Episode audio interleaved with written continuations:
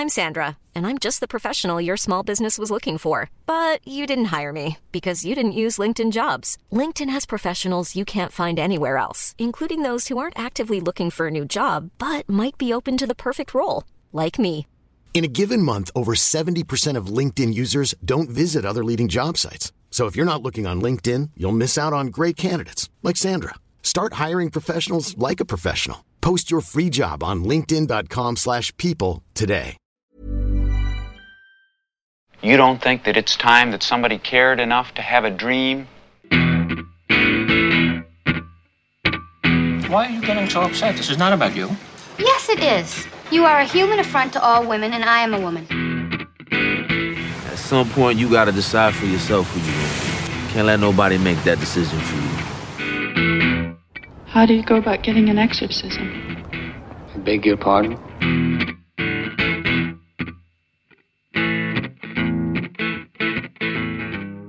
Hi, this is Mark Kermode. Thanks for downloading this Kermode on Film podcast. On this week's edition, I'm joined once again by Jack Howard.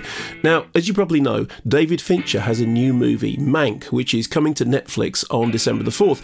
It's Fincher's 11th feature, and so in advance of its release, Jack and I thought that we would do our top 10 David Fincher movies in order. Now, if you listen to our previous top 10 Christopher Nolan movies, you'll know that we began thinking it would make one podcast, then it turned into two, it ended up being three. You'll be relieved to know that this podcast is simply split into two. So, for the first part, this part, we're going to run down numbers 10 to 6, and in our next Kermode on Film edition, we're going to run down numbers 5 to 1. Worth saying also that this podcast was recorded just after the news came that a vaccine for COVID had been found and President Trump had lost the election. I know he's still fighting it, but hey, he lost. So sit back and enjoy me and Jack Howard enjoying the films of David Fincher. Meg, it's Orson Welles. Of course it is. I think it's time we talked. Ready and willing to hunt a great white whale? Just call me Ahab. Tell the story you know.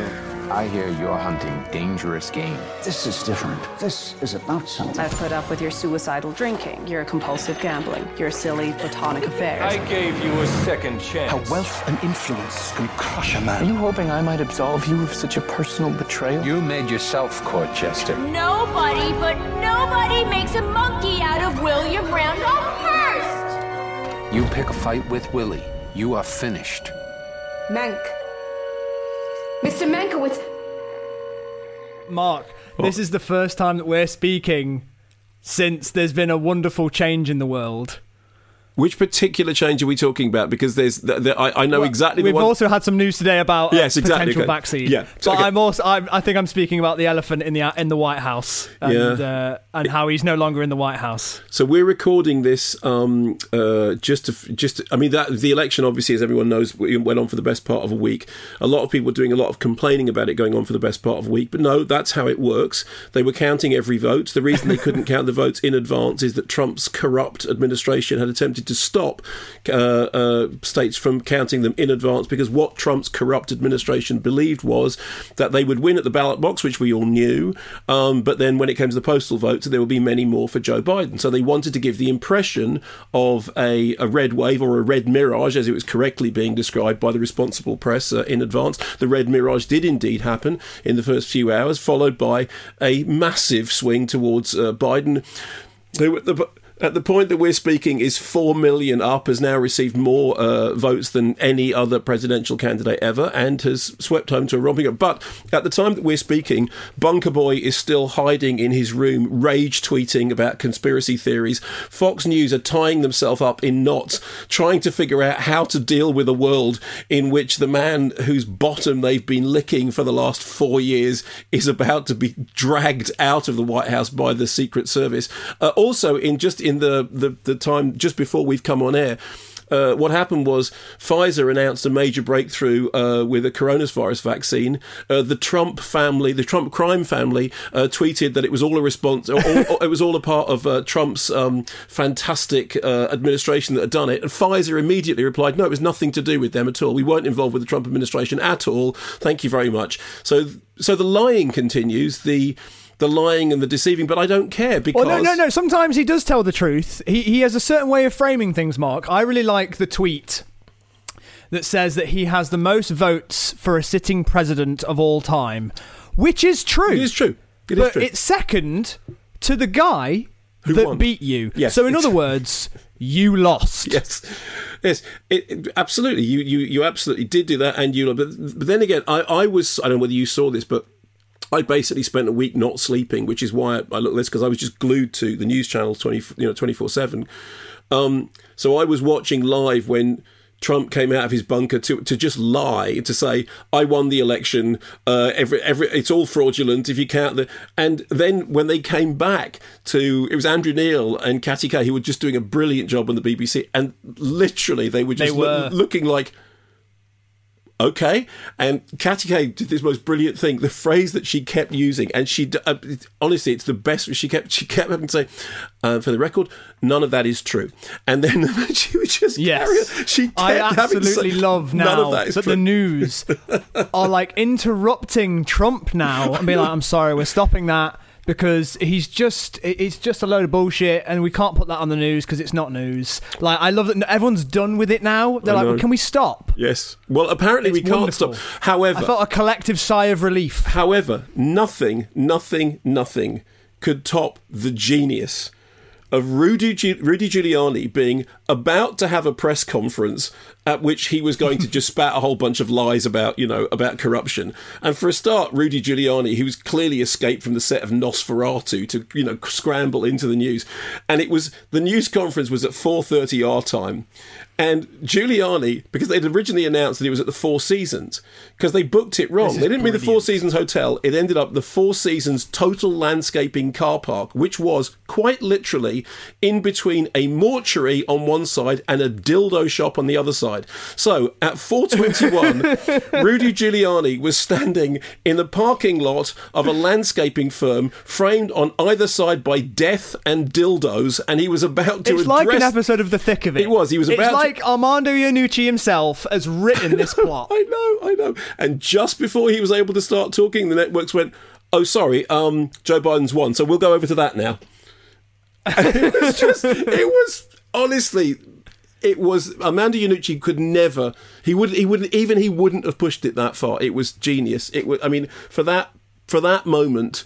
It was, yeah, the whole thing was was worth saying. And now, of course, it is fun every now and then. I think one should try try and avoid it as much as possible because one of the great things about this is that we don't have to listen to Trump or his uh, or his That's family. We, we don't have to listen to the big nepotism. thing about Barbie. this election. No, we don't have to listen to He's- nepotism. He's, making Barbie or- America boring again. yeah, it's just and it's it's it's it's just wonderful, and and and Biden's speech was brilliant and inclusive, and he It was so good. was- you know, he said all the right things. He was great, and Kamala he said Harris. all the things. Kamala Harris, oh my god! I mean, she seriously looks like she can leap tall buildings at a single bound. And the Biden acceptance speech was on at two o'clock in the morning, and I've never felt so awake in my life. So Sleepy Joe, yeah. Oh yeah, No, Bunker Boy yeah is just so great. yeah. Sorry, I I, agree. I think the big thing out of this is just I can't wait to not hear about what the president has said every day. I just, I, it's too much. I shouldn't be. I shouldn't know but- that much about what the president's doing. But Jack, here's the thing. I'm happy to hear about what Joe Biden is doing every day because it will be something sensible and normal. I mean, we're going to, you know, rejoin the Paris Accord, and uh, there'll be there'll be normal relationships. He's already, you know, embarrassed the hell out of Boris Johnson, which is great because Johnson hasn't met him, and uh, Johnson is, you know, Johnson was very good friends with Trump, and now, oh fuck, I've got to deal with somebody who actually knows what they're talking. It's like, yeah, just wriggle on it. Anyway, so um, so pleased. I'm glad that you got that out of your system. oh, That's it's not out of my system. For a while, it's it? not out of my system, Jack. I'm. I mean, I have been. I have been happy. I mean, I did. Regular listeners will know I did a podcast with Greg Proops just before the election, and I was terrified. I was genuinely terrified. And Greg, of course, who not only knows a lot about movies but knows a lot about politics, was we're gonna. It's going to be fine. It's going to be fine. It absolutely going to be fine. And then, and actually, when when it was looking a little sort of strange, I just sent Greg a message say, just just reassure me this is going to be fine. He went, it's going to be better than fine. He said, they're going to walk Pennsylvania. and I was thinking, wow, really? And Mike, my friend, who's from you know Montgomery, Alabama, was going. They're taking Georgia. It was oh, it was it was joyous. It was you know that was such a wonderful thing to wake up to. Literally just scrolling, and immediately all I heard in my head was Georgia. well, in the words of Malcolm McDowell in Clockwork Orange, it was gorgeousness and gorgeosity and yum yum yum, and it really was all of those things. Anyway. Re- My friend Lex tweeted when the Georgia thing was happening. She was like, "I'm about to go all call me by your name uh, because of Georgia." uh, anyway, anyway, it's uh, you know as they say in the Magic Sit Roundabout, and cry. as they say in Dougal and the Blue Cat, it's not a day for problems. It's a day for celebration and delight. And, fr- I mean, frankly, I kind of feel just like my job as a movie critic has kind of stopped because I just everything I look at, I go, "It's great, love it." I don't care you know, it's like I just yeah. saw I just saw this thing that's coming out on Netflix. It's kind of Christmas movie. It's fine. I love it. I mean, it's it, it it's not vile and hateful, and it's just so wonderful to be in a world in which vile and hateful. I literally have felt like the internet is just a nicer place to be recently. Everyone just seems like they're in a good mood. I Jack, love it. The whole world is a nicer place to be. The whole world, and and my, my my wife, the good lady professor, her indoors when it, when this was all happening, and I make no bones about this. I mean, I, we were in tears. I mean, just in floods of tears, in floods of tears, because it feels like. And I don't know whether you were watching CNN when uh, when their anchor van was on, and, and, and he was and he was he burst into tears, and he was and he said this thing about he said I've seen that clip. Oh my! God. Well, we were watching that live, and um, and it was it was unbelievable because, of course, just before that, a few days before, I'd watched Colbert doing his monologue in which he'd stopped and burst into tears because he couldn't believe what Trump had been saying on the television. Because these are all decent people who actually care about the world and other people. And when faced with a monstrosity the size of Trump, it is, you know, it is it, uh, uh, anyone who isn't morally appalled. I don't understand what's happening. But anyway, um, there was a moment, and I know that I have I have gone on about it and obsessed about it rather a lot because I do feel, and I'll say this again, and then I'll move on.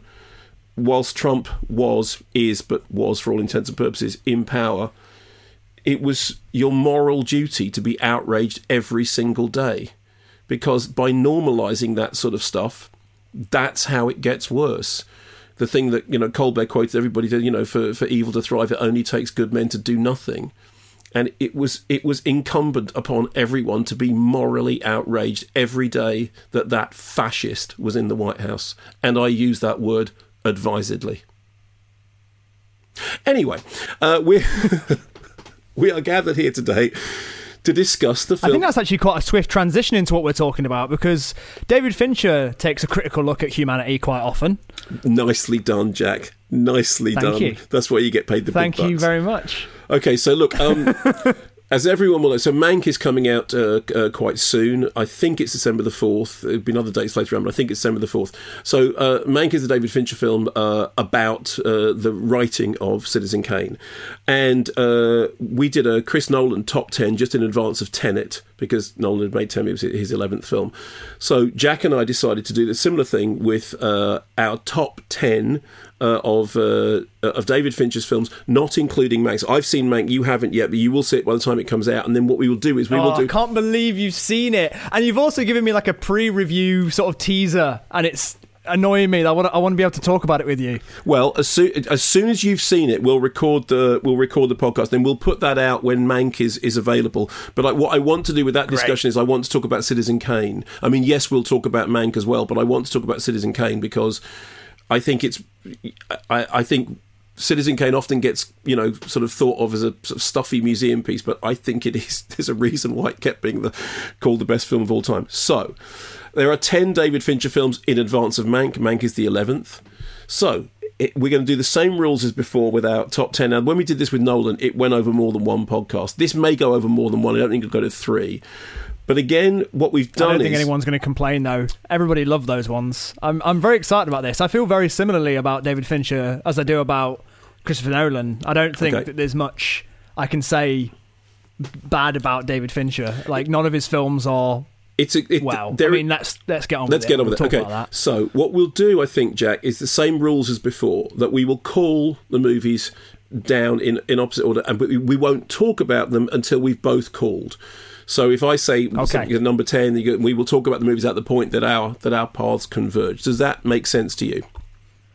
It makes sense. Are you going to pull out some bonkers orders again, like putting the Dark Knight last in the trilogy order? Are you going to do something like that? Am I going to get? Are you going to put the Curious Case of Benjamin Button in the top three? Is that what's about to happen? Uh, shall I'm- we? I'm worried. Shall, shall shall shall shall we get ahead and discover? Okay.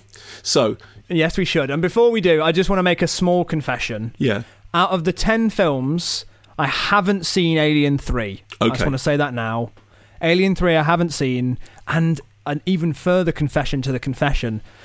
I'm not that keen on Alien anyway. Okay. so Jack, you not being keen on Alien is a whole other podcast. Okay. So so let's not go there yet. All right. So I think the first Alien ones I think it's I think it's good. Uh, but I'm never I'm not keen on aliens and so I'm not really particularly keen in the one that everyone says is so really yeah. terrible. So that is a whole other podcast, which we will probably end up doing. So, Jack, at number ten, Yes, in in the top ten of the ten of the we know it's eleven. What is your number ten David Fincher film?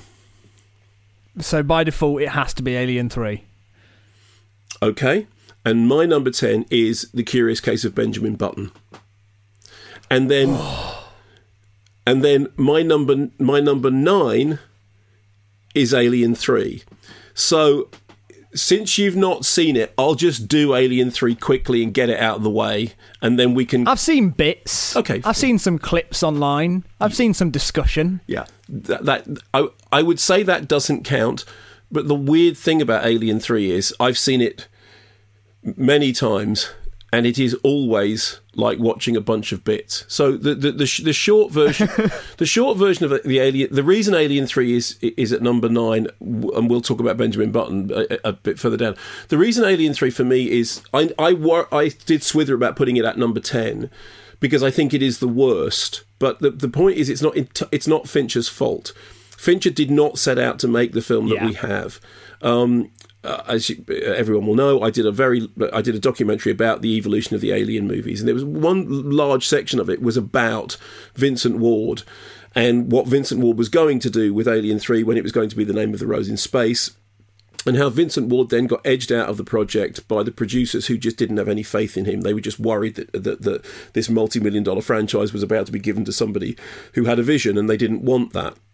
And of course, what happened was they ended up with a botched script on which uh, Vincent Ward ended up getting a story credit, you know, a, screen a script credit, but nothing else. And if you look at the, I mean, the whole the whole myth was Vincent Ward could never figure out how to do it. It's not true. If you look at the the plans that Vincent Ward had, he clearly had a very very good idea of how to do it, and the film would have made a lot of sense. And then they just threw it out. They threw out the whole, you know, monk planet, the wood planet, the you know, the angel demon stuff. That's all at the heart of Fincher's very interesting script, which was described, and I think rightly so, as you know, the name of the rose in space. And they just made it into a prison planet movie with a bunch of CGI alien running around and people shouting "fuck." the preponderance of the word fuck in the script was so great that Alien 3 t shirts for the production crew, and it was a horrible production as far as I can tell, said Alien 3, and on the back they just said the word fuck in inverted commas.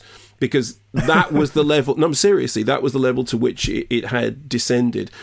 Fincher himself set out to make a very different film, and you can see versions of Fincher's vision in the slight in the reconstructed version that I think Charlie de Lauzirika uh, oversaw because Fincher, of course, wouldn't go back and do the director's cut when they yeah, came. he walked off before the edit was even complete. I think. Yes, and when they finally went back to him when they were doing the sort of the box set stuff and said, "Look, you know, would you like to reconstruct it?" The, the message was basically, "No, you, you missed the chance." I think he had a he was bruised on it. He was clearly a, a very very good director. He quit filmmaking for a while because of it. Yeah, he it- made Alien 3 in 1990.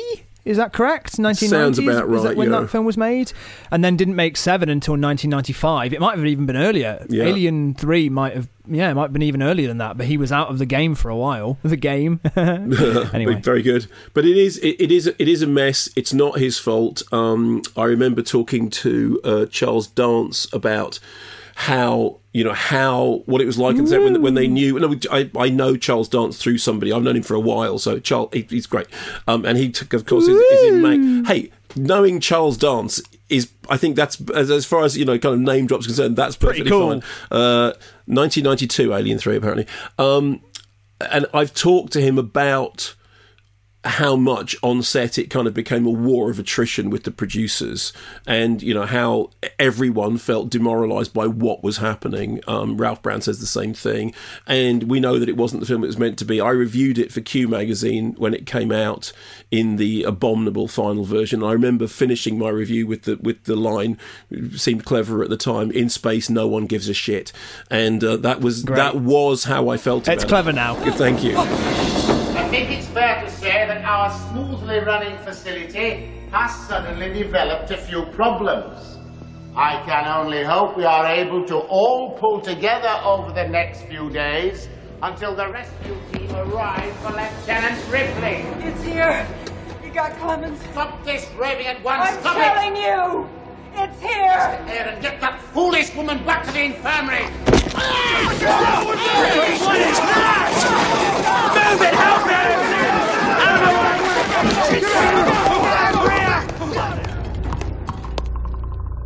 Fuck! Uh, so yeah, an Alien, uh, Alien Three at number nine for me. Benjamin Button, I find worse because it's the film he wanted it to be. What was your number nine? My number nine is Panic Room. Okay, But so we can't talk about eight Benjamin Button. And we, Is the Curious Case of Benjamin Button. very good. And and my number eight is the game. So let's do Benjamin Button first. Oh. You go first because I've just gone on about Alien Three. Okay, so I've only seen The Curious Case of Benjamin Button twice. I saw it a long time ago and could barely remember it. So it's one of the ones I knew I had to rewatch before doing this podcast. And it's weird how much of it like stuck. Like it feels like it clung to my brain somehow. And so I was watching it unfold and I was like, I definitely remember this well. And on this rewatch, the thing that really stuck out to me was how fucking weird it is. It's such a weird film. Like I'm watching it being like, okay, so it's a bit like Pinocchio. It's got that sort of old storybook kind of vibe to it. It's a you know, a lot of people have compared it to something like Forrest Gump, the sort of the lifelong span of a of a character and all the people he touches along the way. But I just found a lot of the stuff that it's like set against, like some of the backdrop, the story structure of it. I was like, this is odd. Like, why does he need to be old? Because also, other than the fact that he's old and he ages in reverse, there's nothing special about this character. It's not like there's any anything coming out. It, he's not a particularly, you know, magnetic presence or anything. It's just it's Brad Pitt. Imagine if it wasn't Brad Pitt, you'd be way less interested. What I liked about it, what really stuck out to me, and I don't think this is what the film is solely about because it's about so many things, but the thing where he, as a child who looks like an old man, meets this girl and they're like childhood friends, and then they meet in the middle of their age and they become lovers and then as they as she gets older and he gets younger although he gets dementia as a little boy which is just such a heartbreaking thing to watch and did actually I found that very emotional but it was the changing relationship between Brad Pitt and Cate Blanchett where by the end she's got this sort of motherly relationship with him. And I find that you know there's moments of beauty throughout it but it's just so fucking weird. It's just such a weird film and I couldn't ever get that out of my head. And you're right it's all what Fincher wanted it to be and so when it ends and it's got the Robert Zemeckis font but it says directed by David Fincher I just feel confused. I think that Fincher's really good at setting a mood, but I don't think the mood he's good at setting is romance. I don't think he. It, it almost feels like a criticism of it, even though it's it. It's very strange. I don't know. What do you think? Uh, Well, I mean, I've only seen it once, and I have no desire to see it again. I mean, I, I know I've read people who've read it, and they said when you see it again, it is more emotional. I mean, I, funnily enough, I remember it quite clearly. I mean, I remember the the images that you're talking about there, and, and I remember the bits that people say when I watched that again, it really struck me, and it, you know, um, uh, in my own person for my own personal reasons, there are reasons why I feel that that should it should touch me personally, but. I just remember watching the film when it came out and thinking, this is this is and this is the Forrest Gump comparison. This is a film that exists because the technology has allowed it to, and it's a short story. And Yeah, you're and- right. and I- it is just because the it- guy. It's like a it joke just- that wears itself out. It's like, yeah, I get it, because he's old, but he's supposed to be young. Uh, I, Yeah. I get it.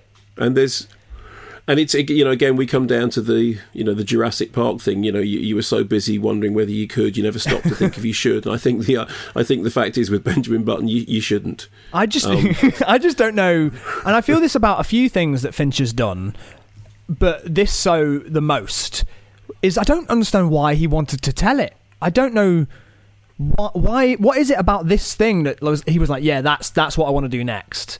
And I also think you're right that it should be a short story, but it's actually I think Finch's longest film.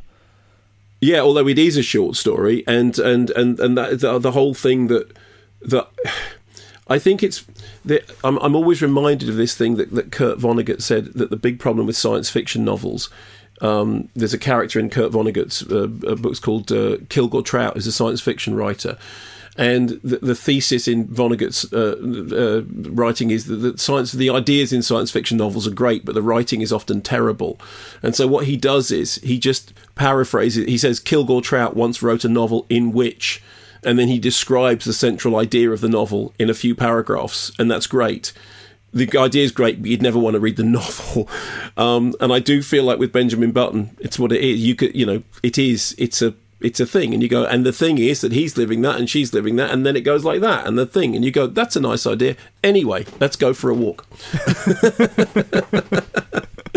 rather than let's sit down and watch it all play out in front of us Yeah, it, there's never a mo. It's doing too much stuff as well. Just even on a uh, technical filmmaking level, it's like the clunkiest of Fincher's films because he's usually very efficient and very direct with what he's doing.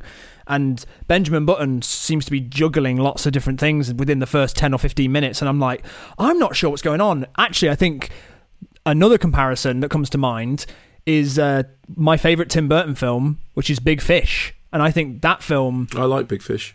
Love Big Fish. And I think that film does Yeah. the same thing that Benjamin Button's doing that sort of storyteller telling you something that you're not sure what happened and what's exaggerated and all the rest of it as this person is dying.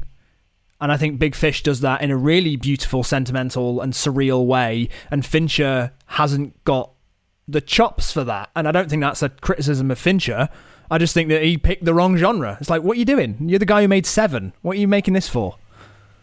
But I don't mind genre hopping. I just think, I, ju- I just think. I mean, the, the point which I agree is, like I said, short story. Why, why, why, why am I, why am I watching it at such length? Why it, it's just, and also it, it, it's an, it's a, it's a story of an idea. It's not a film. Some people are born to sit by a river. Some get struck by lightning. Some have an ear for music. Some are artists. Some swim. Some know buttons. Some know Shakespeare. Some are mothers. And some people dance.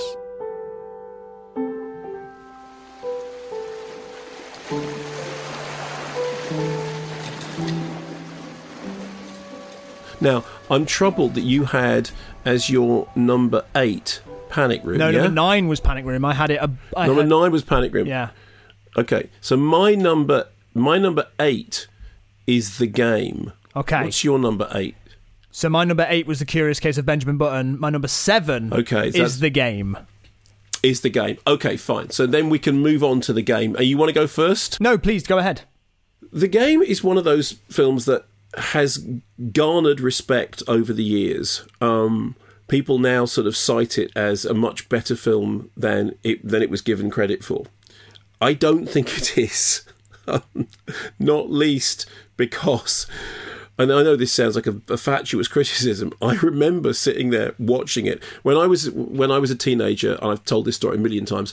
I went to see Eraserhead with my friend Nick Cooper, and Nick Cooper just sat through the whole film, huffing and puffing and and then there was a moment when the, the you know the the the imaginary baby with the head that at this point grown to the size of the room whilst the woman was singing behind the radiator and Henry was hiding under he turned to me and he went that wouldn't happen and I remember thinking in terms of the game the only thing I could think was no no just just no.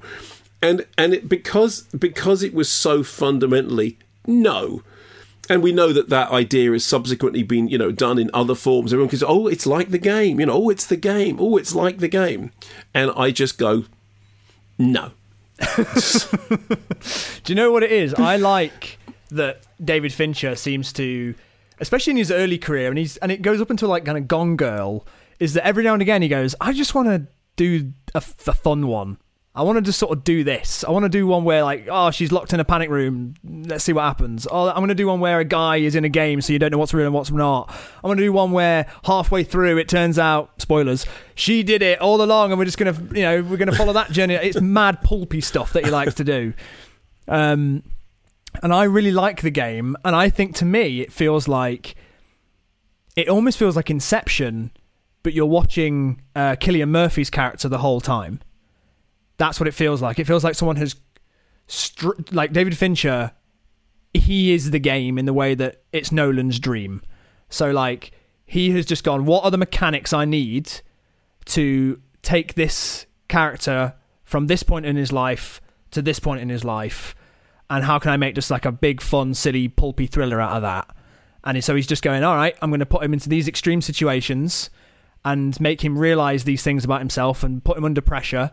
And at the same time, I think that that is a criticism of high society and rich people because in order to feel anything, these are the lengths that they have to go to in order to feel basic human emotions. But the whole story, really, kind of like at the deep down Inception, I've said this last time that Inception is a therapy movie about Dom Cobb getting over the death of his wife or realizing that he was responsible for it in some way. The game is about Michael Douglas's character realizing that he doesn't need to have complete control over his life. And that doesn't mean that he'll end up like his father and jumping off a roof, which, you know, there's a literal parallel in the movie of that happening. I think it's really smart. But yeah, but I also think it's really silly. And it knows it's really silly. And it's just doing it to give you the also the meta cinema structure to take you on a ride that's going to be satisfying, but along the way you're just going to have loads of fun and there's going to be loads of stupid twists about who's in on it and who's not. Okay, but but he, but here's the thing. I agree with everything that you've just said, but that's not subtext. I mean, that's literally the text of the film. Yeah, but I, I think mean, that the thing it wearing about- that on its sleeve sort of gives it permission to just go and have a laugh. Oh, could be, so you're saying that because there's no because there's no attempt to hide the fact that it is exact it is about exactly what it says it's about. Yep. That they might as well just have fun with it. I, yeah, and I think the only thing I don't particularly like is that the ending sort of undercuts it a little bit. I think I Okay, almost feel like I wish that ending- didn't the end the ending where he it turns out that it is all part of the game and he just gets Yes, given a the ending is one of the stupidest endings. Well, have- I was it- wondering whether or not you were going to have some sort of like, oh, but is that real or not sort of theory. I thought no, you were going to like no, it's. Knight Rises. No, no, it's absolutely real. It's as stupid as it looks. That's the thing. I mean, and, and that's and, and that's the problem for me. It's like it's it, it is ex- it is exactly the movie that you just described, and somebody asleep in the back row would get that. It is it is like a movie which is going all right up in the, up there in the balcony. You getting this? He's discovering that there is more to life than what he thought at the beginning. It's all being organised as. You're going, By David- Sean Penn. Okay, Sean. Penn organised all yes, of this. That's right. Yes. And he knew every single thing that was going to happen, including the. Ju- I think as well. I I just just go- think that it's so well made, and everyone in it is so good. Like I really like every time that the TV starts speaking to him, I still go oh, because it's done so well. It's not like really corny and cheesy, even though you know the whole thing is really, is corny, really and, corny and cheesy. cheesy. The whole thing is, but the way that they do it, it has I don't know, it just works. I think Fincher knows how to do that sort of stuff and make it work. That's my take. I think it's allowed to be silly and fun, uh, and and I'm fine with that. Never mind who that is. You want to know how a camera got into your home, don't Yes, I would.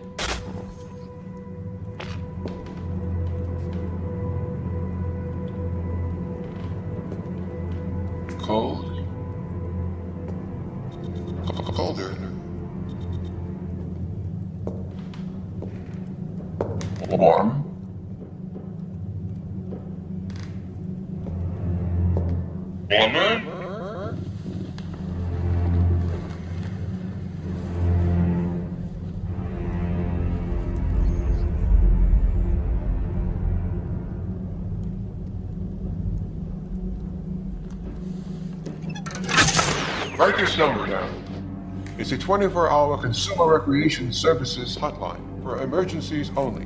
But don't call asking what the object of the game is. Figuring that out is the object of the game. Good luck and congratulations on choosing CR.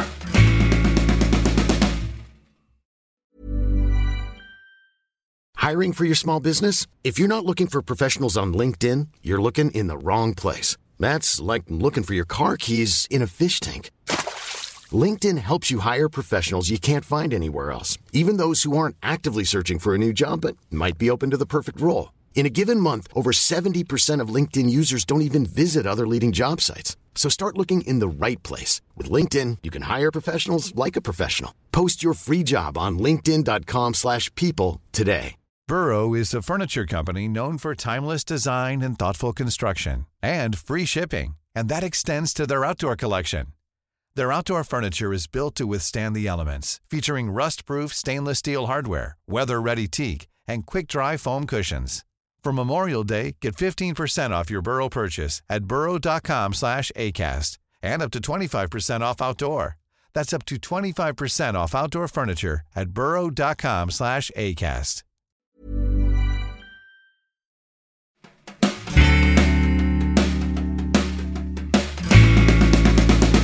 One of the things that's interesting is that I mean we're still fairly high up the list, and you're still on movie, and you're now already on movies that you really like, which means that everything else you like more than that. Yep, I because I like all of it. these films. I even enjoy Okay. watching. th- This is the thing. Like I've got Panic Room at number nine, which is my least favorite Fincher film, but I have Curious Case of Benjamin Button above that because I think I just was a bit more like like taken by Benjamin Button this time than I was, but because I think Panic Room's a bit boring. Where's Panic Room for you? Are we at number seven for you yet? Okay, so what's up? Okay, no, so hang on. So my number seven is the girl with the dragon tattoo. Okay. So what's so so your number seven was Was the game, but my number six is the girl with the dragon tattoo.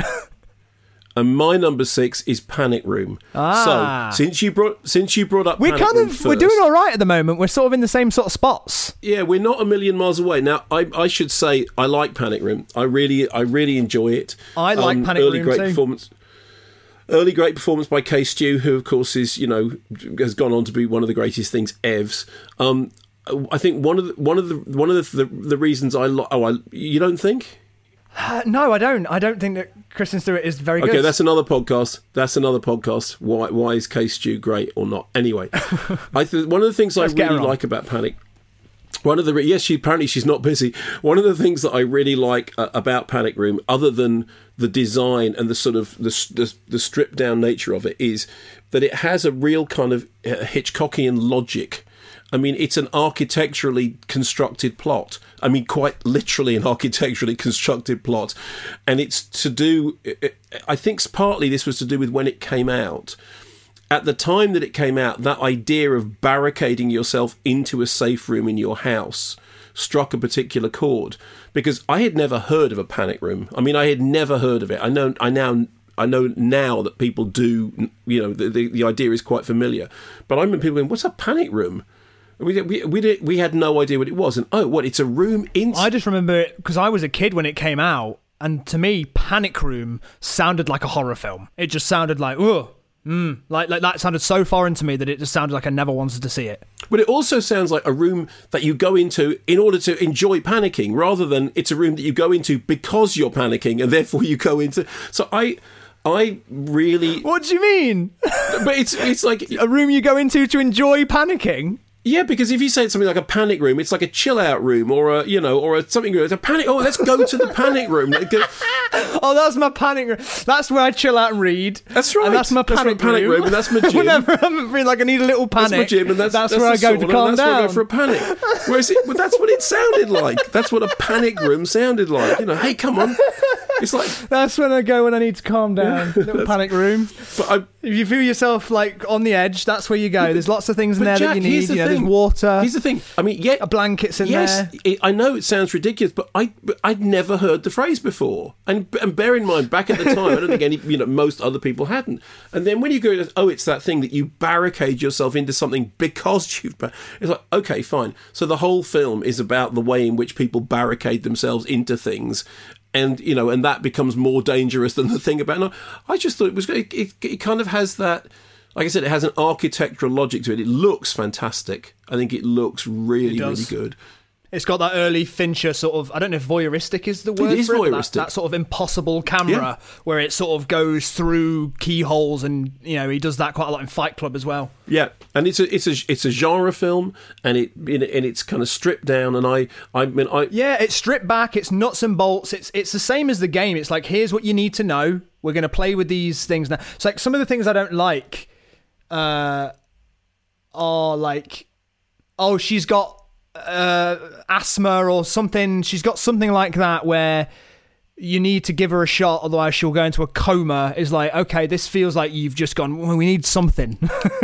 we need something that's going to like p- p- give jeopardy to this situation. But I, do- I don't have I don't have any problem with devices because it's a, it's a genre film. I don't have any problem with a device which says, okay, here's the thing, you're, you're locked in this thing, and then you've got to do this other thing. It's a, I mean, f- for one thing, Jack, you you're somebody who in real life has gone to those escape room things, right? You know, you go to those, those escape rooms and you go somewhere and you. Well, it, it's kind of this. It's a similar sort of logic to it. You, it can find. I miss escape rooms. yeah, yeah, it's that. It's Panic Room and the game are similar to to that. It's that very like problem solve it type of filmmaking. yeah, and I and I I think it works. I think on that level it works. And it also is a family drama as well. It's all dressed up in a thriller, but it's just about this little um, separated family and their little drama. I think that that's really good. And I think it's nice to see Jared Leto get shot in the face. What the fuck is this? There's a little girl on the top floor. There's a woman on the third. They're both asleep. They're not supposed to be here. This is your department, Junior. Hey, they are not supposed to be here. Videotape. What? We're on videotape. We've been on videotape since we got within 10 feet of this place. And the tapes are upstairs. 14 days, girl. Fuck to me, man. 14 days, girl, man. That's almost three weeks. They should not be in here for another week. How? Exactly how is 14 days, three weeks? Business days. Escrow is always business days, five day weeks, always. so let's talk about the girl with the dragon tattoo. Yes. Okay. So, um, so the the girl with the girl with the dragon tattoo. Uh, so I pre- for, for for dropping a for name dropping here. I presented the BAFTA for foreign language film. Uh, the, Oh, okay. We're making it a remake situation. yeah, the it. year that the, the original girl with the dragon tattoo won, and uh, and I did a fantastic speech um, uh, that was then cut from the that was then cut from the BBC broadcast, which was a shame. Um, Unbelievable. Because they How dare they? Yes, well, no, because I ended Don't up. they know who you are? I, uh, well, Apparently not. Well, I wasn't. you out. I wasn't anybody, but um, uh, but uh, of course, what they did was at the end of the ceremony, they went also on tonight's BAFTAs, foreign language film Oscar, uh, best sound design, uh, best grip, making a cup of tea. You know, I would say because it was foreign language film at that point, they just thought, oh, that's no one cares about that stuff. Nowadays, they wouldn't do that because nowadays they'd be embarrassed about the idea. But back then. Foreign language film got shoved into the all, Not English. yeah, not English Cut it. Get it out. and uh, and at the uh, at, at the Oscars, uh, at, at the BAFTAs that year, there were a bunch of um, American producers and American filmmakers in in the audience. Um, Weinstein, obviously, and uh, and everyone else, and and Fincher was up for something, but he couldn't be there because he was in the process of remaking it. And I said in my speech, you know, film is an international language. Due to the, you know, the, the miracle of subtitles, it is possible for films in any language to be understood by anyone around the world, except for in America, where they have to remake them in American. Um, and then uh, Girl with Dragon Tattoo won the BAFTA, and then the next year's Fincher. So my problem with the Fincher is there is nothing, and I mean nothing, in the Fincher that improves upon the original film. It's not to say I don't think it's slick and beautifully filmed, because it is, but it isn't moving the dial forward at all. That said, it's very well made, and I think the comparison would be with me putting Insomnia quite a long way down the d- down the list on the Nolan films. Is it's good, but it's not bringing a whole lot new to the table. So I think that the, the Fincher Girl with the Dragon Tattoo is a good film, um, as is, and I think it's not like a bad film like Benjamin Button, but it's it, what it isn't is doing anything. New. It is it's not doing anything new. It's just telling a story which has been told before. That's why I think Panic Room is is a better film. So I'm gonna just start again by saying I haven't seen the original the way that I hadn't seen the original Insomnia. Um, so I can't compare them. So I should check that out. I need to, I, I need to do that. I think it's just because I'm more of a Fincher fan. Yeah. So, but I love murder mysteries and detective noirs and c- crime thrillers. Like I love that sort of stuff. So the idea as well that because what I might what I said about Insomnia was the problem is it isn't seven and it wants to be seven. Um, and I think it, what's great is that Fincher, the guy who made Seven and redefined that genre to the point where people couldn't really touch it, like they couldn't get to that point of making something that good. He keeps doing crime thrillers, and each one of them doesn't feel like it's trying to do Seven. I love the fact that every time he does something in this genre with there, where there's a murderer on the loose or whatever, it doesn't feel like he's just doing his shtick. And I think that is amazing because I think somebody who usually sticks to their own genre ends up repeating themselves a little bit. But Fincher doesn't feel like he does to me, which I think is great. Yeah, but weirdly, in the case of Girl with a Dragon Tattoo, I think he's repeating someone else. And and what I'd say is, if you if you enjoy Girl with a Dragon Tattoo, watch the original because for one thing, it's a lot nastier. I mean, it's a, it's a, it's a. Really? Yeah. So this is what I was going to say is that I think that even though I, I would say that Fincher's nastiest film is Seven. I think it's his nastiest, like gruesome, Yes. most gruesome Yeah. watch. But I think the events of Girl with the Dragon Tattoo make me want to look away more. Yeah, well- I think that he's not done anything worse than the the the rape scene. Yeah. where it's just there. There it is. And it's just horrible to watch, and he makes you stay with it Yeah. which I understand why he's doing it. I'm not against that personally. I understand why somebody wouldn't enjoy that, and I don't think it's there to be enjoyed. I think obviously that's the point: is look at this horrible thing, and you understand now why she hates this so much. But I just find that very difficult to to watch. And then I think I really like Girl with the Dragon Tattoo. I want to watch it. It's got that great murder mystery thing going on. And then I'm like, but there is a lot of rape in it. And I don't know if I want to sit and watch that again. Do you know what I mean? Yes. It's just got something about it that I don't although really want know, to revisit. although I'd say that that, that, that's that, that all of what you've said is true of the first film and the effect. The, the, I mean, I remember watching the first film and being genuinely shocked by that equivalent scene in the first film.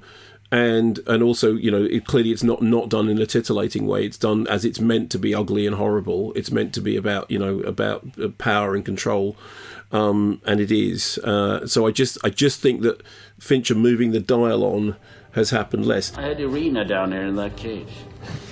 Who's Irina, you might ask? Just another girl. Just another immigrant whore.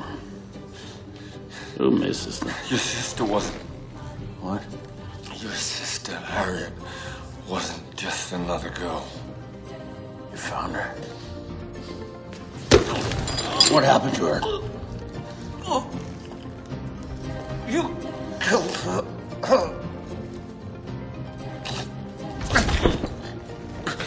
You useless fucking detective.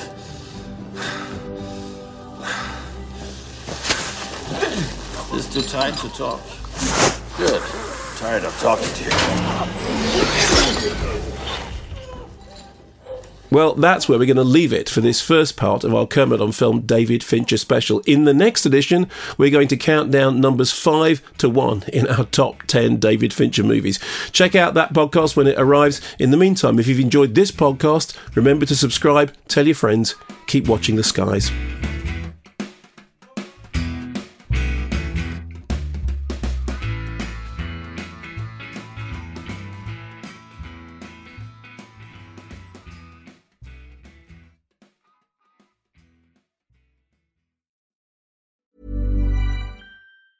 A lot can happen in the next three years. Like a chatbot may be your new best friend. But what won't change? Needing health insurance. United Healthcare Tri Term Medical Plans are available for these changing times. Underwritten by Golden Rule Insurance Company, they offer budget friendly, flexible coverage for people who are in between jobs or missed open enrollment. The plans last nearly three years in some states, with access to a nationwide network of doctors and hospitals. So, for whatever tomorrow brings, United Healthcare Tri Term Medical Plans may be for you. Learn more at uh1.com.